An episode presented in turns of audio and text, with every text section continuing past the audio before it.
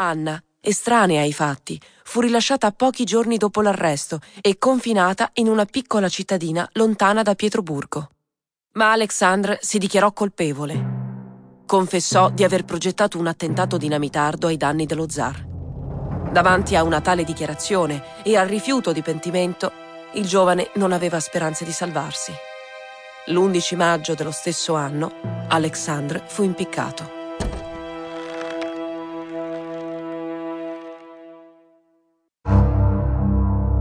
Gli anni universitari e l'attivismo politico. La scoperta del Capitale di Marx.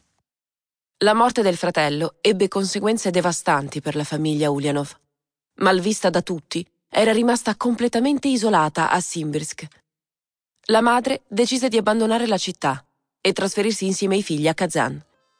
Fu qui che Vladimir si iscrisse alla facoltà di legge.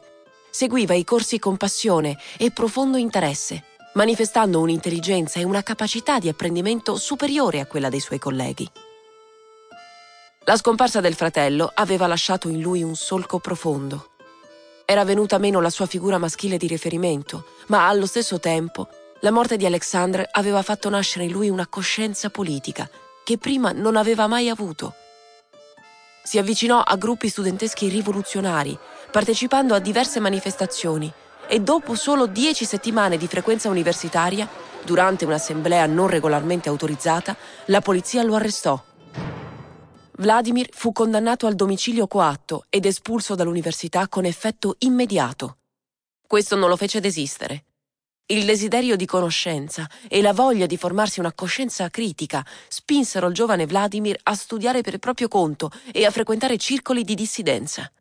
Si avvicinò in particolare alle teorie populiste dell'organizzazione rivoluzionaria Narodnaya Volia, alla quale era stato vicino il fratello Alexandre.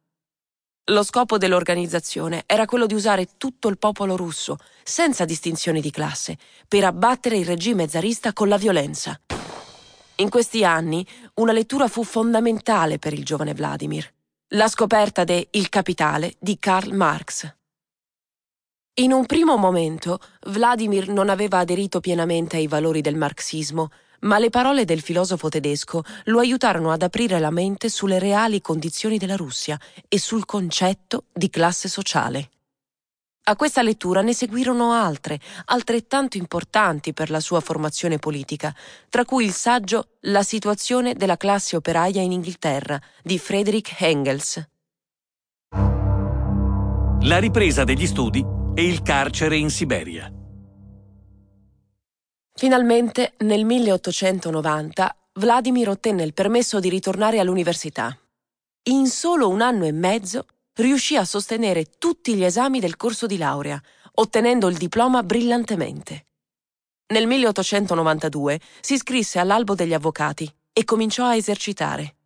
La verità è che l'attività forense era solo una copertura, perché lo scopo della sua vita era diventato un altro: la rivoluzione e il cambiamento della situazione politica russa. Sempre più scettico nei confronti dei populisti, attratto dalla filosofia marxista, Vladimir si avvicinò alle idee di Plekhanov, un rivoluzionario in esilio in Svizzera. Il suo pensiero era molto semplice: avvicinare gli intellettuali marxisti agli operai, in modo da trasmettere loro quei valori di rivoluzione che avrebbero poi dovuto diffondere nelle fabbriche. Nel maggio del 1895, il giovane Vladimir decise di intraprendere un viaggio in Europa. Si recò in Svizzera, dove conobbe Plekhanov, e poi a Parigi per incontrare Paul Lafargue, il genero di Karl Marx. Al suo rientro in Russia era ricco di nuove idee e nuovi stimoli. Con queste parole, Trotsky, nell'opera La mia vita, descriverà il viaggio di Lenin. Quando Lenin andò all'estero all'età di 30 anni, era già completamente maturo. In Russia, nei circoli studenteschi, nei gruppi socialdemocratici e nelle colonie degli esiliati, egli era un personaggio di spicco. Non poteva non rendersi conto di questo suo potere, se non altro per il fatto che chiunque lo incontrasse o lavorasse con lui glielo dimostrava in modo chiaro. Quando lasciò la Russia, possedeva già un ottimo equipaggiamento teorico e un solido bagaglio d'esperienza rivoluzionaria. Una volta rientrato in Russia,